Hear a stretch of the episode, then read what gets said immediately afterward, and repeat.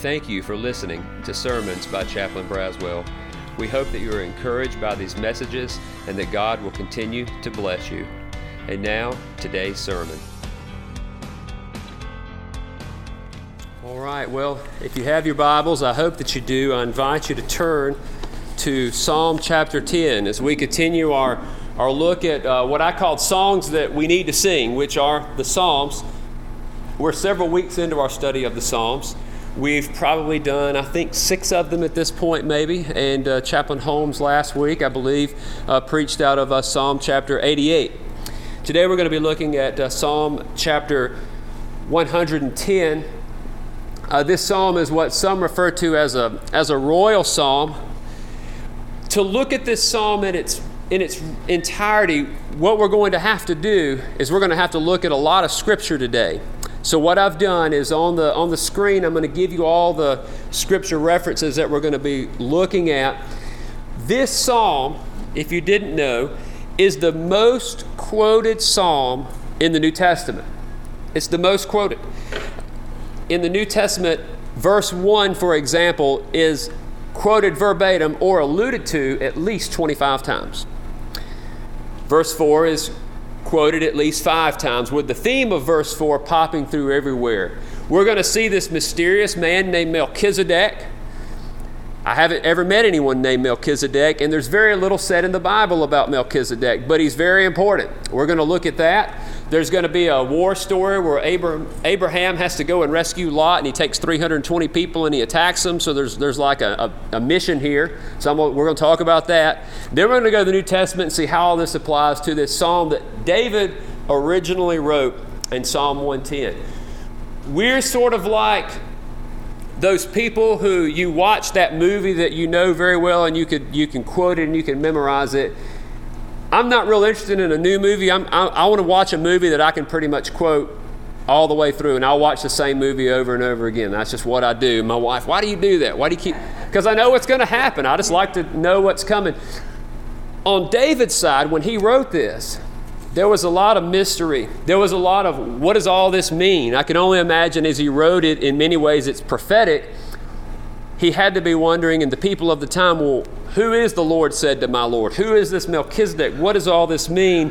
One author put it this way. He said, the great assurances of this psalm fell deep into the well of time until they finally plunged into the waters of the New Testament. When we look at the New Testament, we look at this whole thing, we're seeing the whole movie. We know how it's going to end. To do that, I think it's going to be worthwhile to unpack this entire psalm. So let's read it together. Psalm chapter 110, I'm going to begin in verse 1.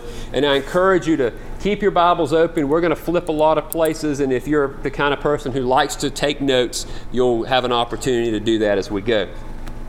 Verse 1.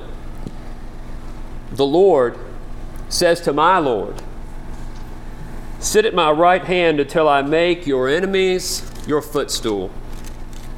The Lord sends forth from Zion your mighty scepter. Rule in the midst of your enemies.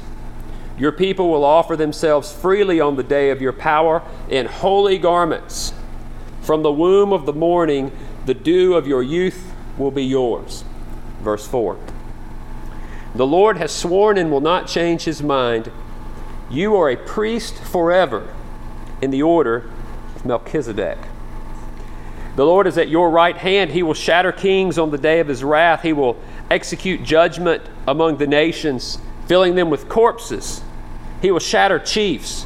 Some translations say shatter heads over the wide earth. He will drink from the brook by the bay. Therefore, he will lift up his head. I believe that as you look at this passage, it's really two parts, and you kind of see them. Christ as the king, and I'm going to go ahead and say Christ because as we're going to see in just as we unfold this, it's talking about Jesus, like a lot of times Scripture does, right? Even in the Old Testament. We're going to see that Christ as the king, and then we're going to see Christ as the priest. The first point is Christ as the king, and if you'll go ahead and go to that next slide, I want to show you this, and you can see all those scriptures. Psalm chapter 110, verse 1, the Lord said to my Lord. It's how it starts. I want you to notice in your Bibles the way it's worded. It's the Lord all caps, L-O-R-D, all caps, says to my Lord, just capital L and then lowercase. The first Lord is Jehovah. He's saying the Lord, the God of the Bible, the God that David worships. He says that Lord is saying to my Lord. Well, who's the my? It's David. David is saying to the right, to the reader, the Lord, the God, God himself, is saying to whoever this Lord is of David. We know the answer to who he's talking about when we go to the New Testament. So I invite you, you'll see the text on the screen. I'll share two of them with you, Mark 12:35. But if you want to turn there, I'm going to read it out of Matthew 22:41, or I'll simply read it to you. As you know, many times in the Gospels, different Gospels will give you the same story, right? There's feeding of the 5,000, for example, is in all four. Well, this is a story that's in three of the Gospels. I'm going to read it out of Matthew. Jesus was asked, he was talking to the Pharisees about what the greatest commandment is. And probably some of you remember what his answer was. It was love the Lord your God with all your heart, soul, mind, and strength. Love your neighbor as yourself. That's what's going on in Matthew chapter 22. I'm going to begin reading to you in verse 41, and Jesus is going to quote Psalm 110. So listen to this. Now, while the Pharisees were gathered together, Jesus asked him a question, saying, "What do you think about the Christ? Whose son is he?" And they said to him, "The son of David." Now, traditionally, the text and the scribes and the Pharisees would have thought that the Messiah would come from the line of David. So that's their answer. But Jesus takes that and turns it on them in verse 43. He said to them, "Well, how is it then that David in the Spirit," which, by the way, Jesus is saying something there. When he says David in the Spirit, he's saying that this is not just David writing some words on a page. He's alluding to the fact that David, through the Holy Spirit, is writing God's word. How did David in the Spirit call him Lord? So he's saying, well, if he's the son of David, how is the son of David, how does David call this man Lord? He says, then he quotes, Jesus quotes Psalm 110, saying, "The Lord said to my Lord, sit at my right hand until I put my enemies under your feet." Verse 45, if then David calls him Lord, how is he his son? And no one was able to answer a word, and from that day on, no one dared ask him any more questions. That was it. Done. Drop the mic. Because Jesus gave them the answer, and I believe they knew the answer. They knew that he was saying that he was that Lord. When David said, "The Lord said to my Lord," the my Lord is the Messiah. And the Messiah is none other than Jesus Christ. I want to share a couple other verses with you. We won't turn to all these, but I just want to read a few of them to you to kind of help paint this picture. If you look at Mark 14, verse 62, Jesus, they asked him if he was the Christ. Pilate said, "Are you the Christ?" And Jesus said, "I am, and you'll see the Son of Man seated at the right hand of God." This idea of you're going to be at the right hand. Acts chapter 2, when Peter was preaching at Pentecost, Peter said it this way. Peter said, "David did not ascend to heaven, but he himself said, 'The Lord said to my Lord, sit at my right hand until I make your enemies.'" In other words, Peter's saying, it wasn't David that went back to heaven, but David was talking about this same Jesus. 1 Corinthians 15, when Paul talked about the resurrection, Paul said in 1 Corinthians 15, and I think I put all this on the screen for you, "For he must reign," that is, Jesus must reign, "until he puts all enemies under his feet." In Ephesians chapter 1, it says, Paul said again, that he worked in Christ when he raised him from the dead and seated him at his right hand in the heavenly places. Colossians talks about Christ again being seated at the right hand of God. Hebrews chapter 1 puts it this way, says Jesus is the radiance of the glory of God and the exact imprint of his nature. After making purification for sins, he sat down at the right hand of the majesty on high. If you read verses Psalm 110, verses 1 through 3, it carries this idea that this one who is coming, he's going to be a king. He's going to rule. I'm going to go back to Psalm 110 now. It says in verse 2, "The Lord sends from Zion your mighty scepter. Rule in the midst of your enemies."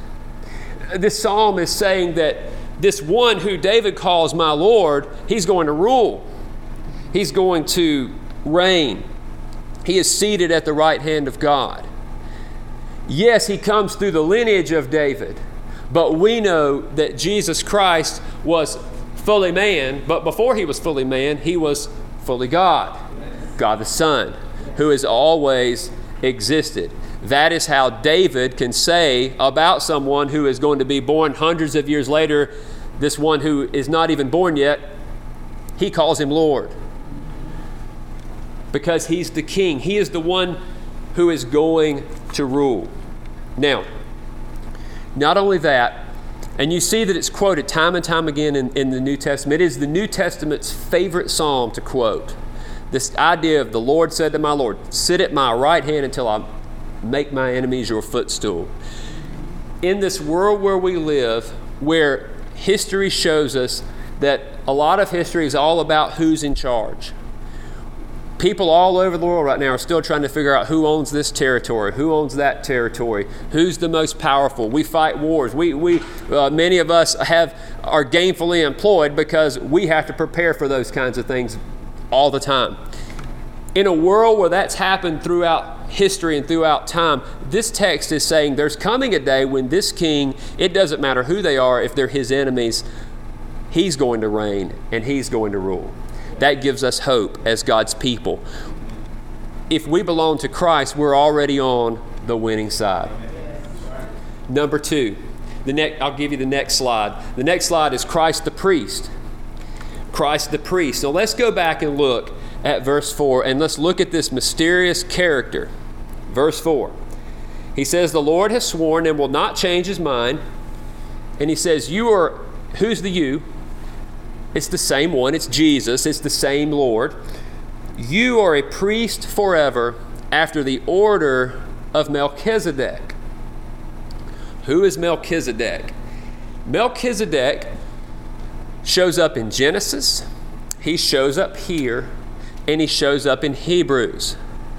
And I started thinking. I said, does he show up anywhere else outside of Scripture? And I found a place. When they found the Qumran scrolls in the 1940s, which was if you may refer to them as the Dead Sea Scrolls, as they dug through those scrolls, guess what they found out? That community from about 200 to 300 BC had some things to say about Melchizedek too. Those things were not Scripture, we know that, but we do know that there was some interest in who this character was. And when you read Hebrews, which we're going to read part of in just a minute, you see a little bit more about Melchizedek. Very simply, what the Bible says about this figure is that he is a priest. He's not a priest like Aaron. Aaron comes along later with Moses and the sacrificial system. Melchizedek seems to be outside of the realm of that. I want you to turn, if you have your Bibles, or I'll simply read it to you, to Genesis 14 so we can get the backstory on this figure that just sort of pops up in the middle of Genesis. Let me share with you what's going on. I went back and read it last week just to refresh my memory. Lot, remember, had parted ways with Abraham.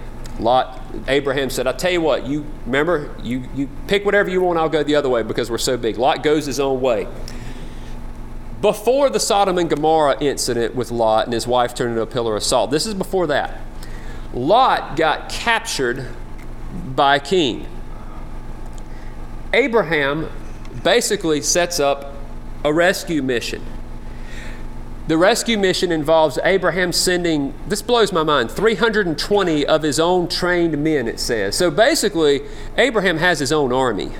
He had enough people to send 315 people out to do a rescue mission.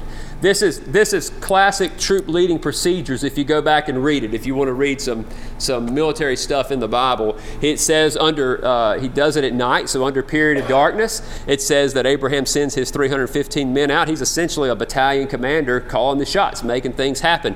He goes in under period of darkness. He overtakes the enemy, uses the element of surprise with his 300 plus men, and he rescues Lot, and he gets him back. It's a great story. It's in Genesis 14. I encourage you to check it out. Now, I'm going to start reading in verse 16. So after this military operation, Abraham wins. He's the good guy. Bad guys lose. We get our guy back, right? We got him back. Verse 16. Here's what happens. Then he, that is Abraham, he brought back all the possessions. So not only did he get Lot, he got all the stuff they stole. He got it all back. He also brought back his kinsman Lot with his possessions and the women and the people. He lost no one. These guys were good. Verse 17, after his return from the defeat of Chedorlaomer, that was the bad guy, and in the kings who were with him, now check this out, the king of Sodom went to meet him at the valley of Shaveh. Verse 18, out of nowhere, and Melchizedek, the king of Salem, which, by the way, if you translate it, it kind of ties to Jerusalem, it seems like, Salem meaning peace. Melchizedek, the king of Salem, brought out bread and wine, for he was priest of God Most High, and he blessed him and said, blessed be Abraham by God Most High, possessor of heaven and earth, and blessed be God Most High, who has delivered your enemies into your hands. And Abram gave Melchizedek a tenth of everything that he had. And that's it.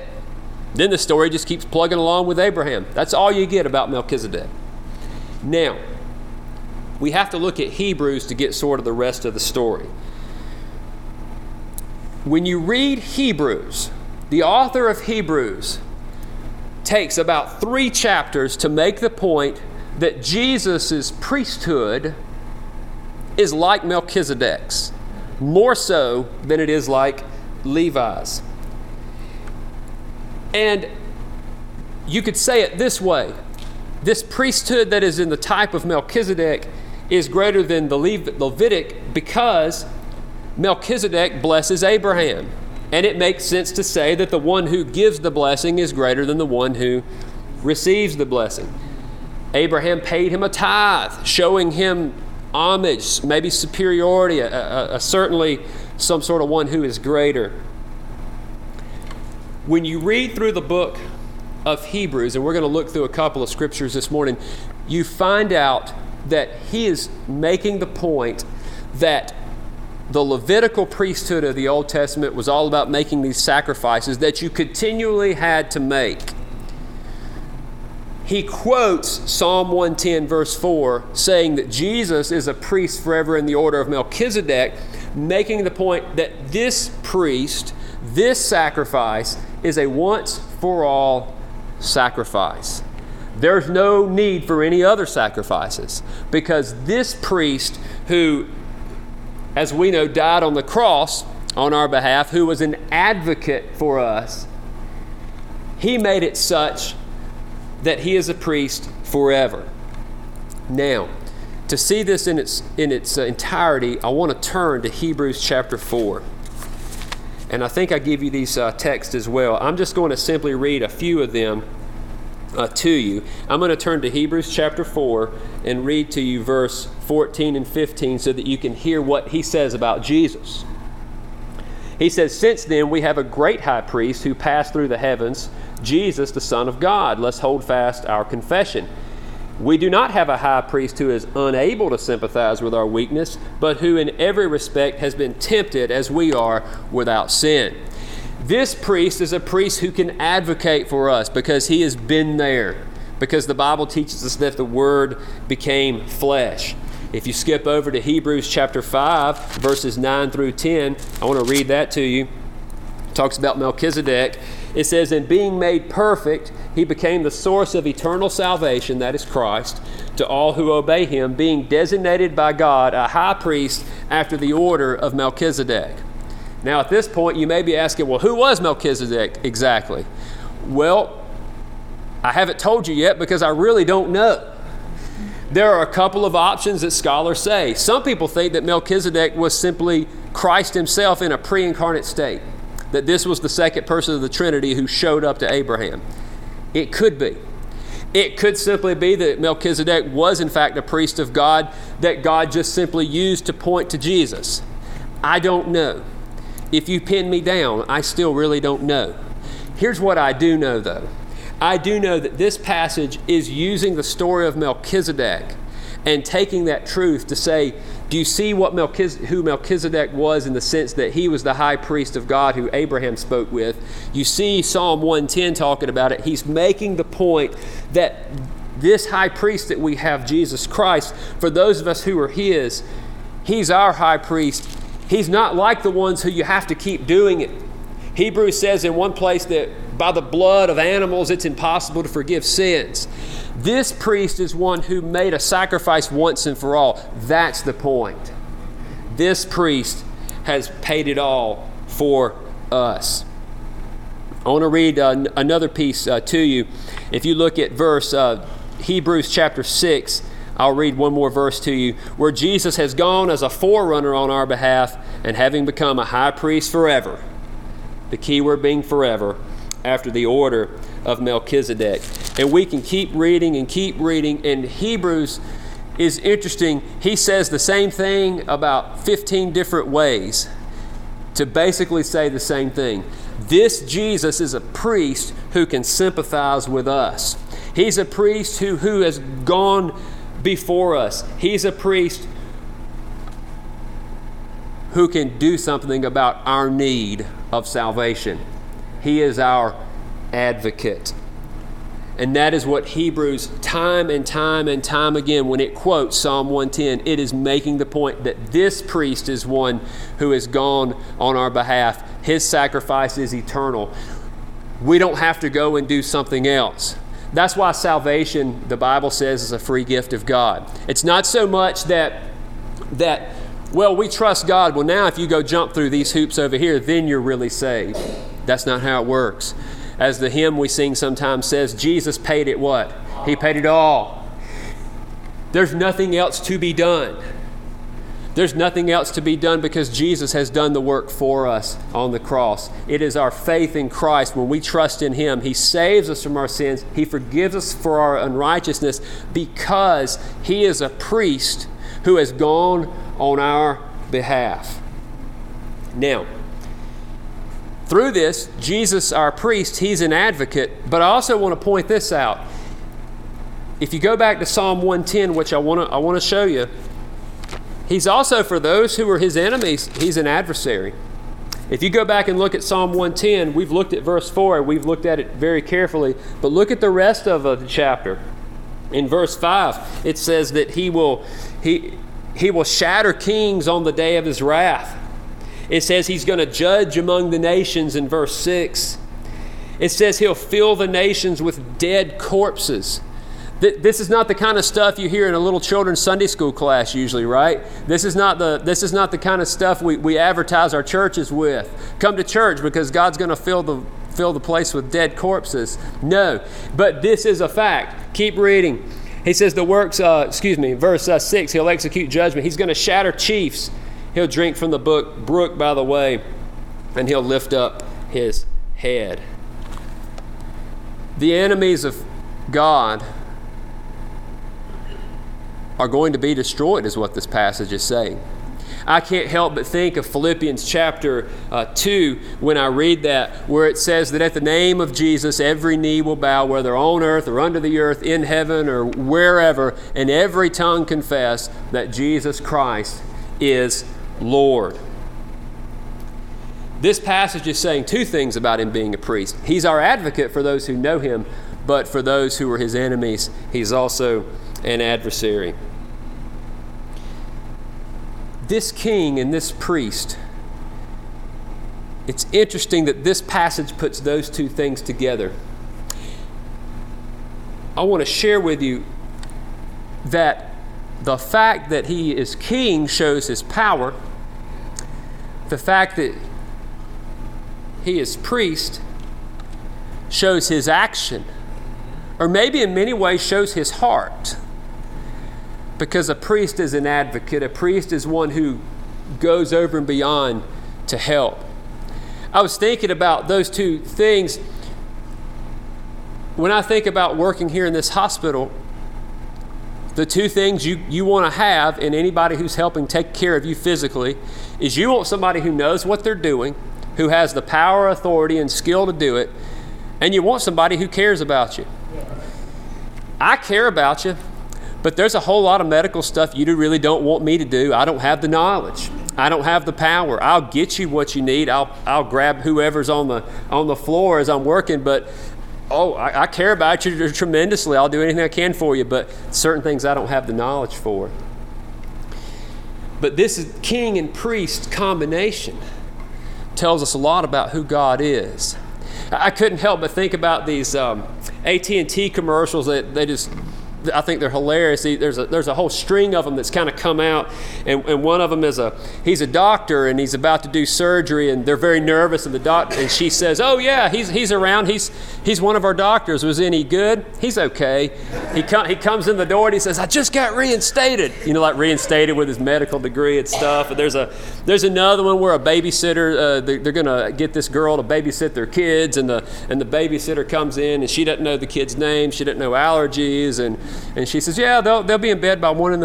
And they're like, "No, our bedtime's 9. And she says, "Aren't you just a little strict?" And all this kind of stuff. And I think my favorite is the tattoo artist, and the guy's sitting there in the chair, and this guy says, "Hey, just relax. I'm one of the tattoo artists here in the city. Don't you mean one of the best?" "Nah." And he tries to, "Hey, shouldn't you draw it first? And shouldn't you draw the tattoo first?" And the guy says, "Hey, stay in your lane, bro."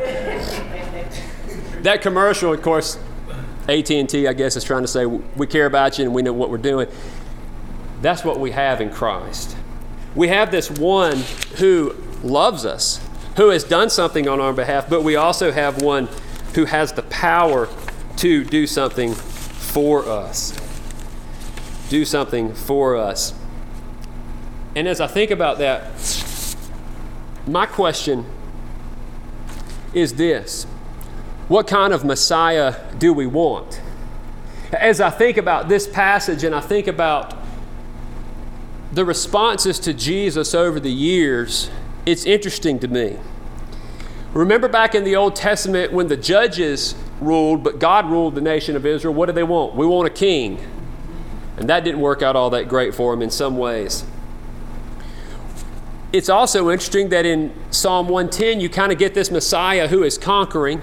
And this Messiah is going to conquer one day, but we know it's going to be in the second coming.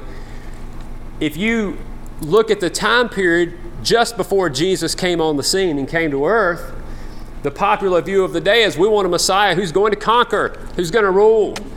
Rome's oppressive to us, and we need to be freed from all that. And then Jesus comes along, and he's the suffering servant. They didn't want that. It's interesting to me. The Bible says in John that Jesus came to his own, and his own didn't receive him. And now it's interesting that Jesus has died, he's risen, he's ascended to heaven, and now we're waiting for him to come again, and nothing's really changed. We look around and we see people who don't want to hear about a Messiah who's going to judge. We don't want to think about a God to whom we're accountable. And that's why I close with that question: what kind of Messiah do we want? When we read this passage, what I gather, the most quoted New Testament quotes of Psalms right here, what I gather is Jesus is who he is, regardless of what you or I think about what we may like for him to be. I want to follow the Jesus of the Bible. I hope and pray that we're not interested in making a God or a Jesus in our own image, but that we're much more interested in looking at our king and our priest and saying, "God, make me more like you." I invite you to pray with me.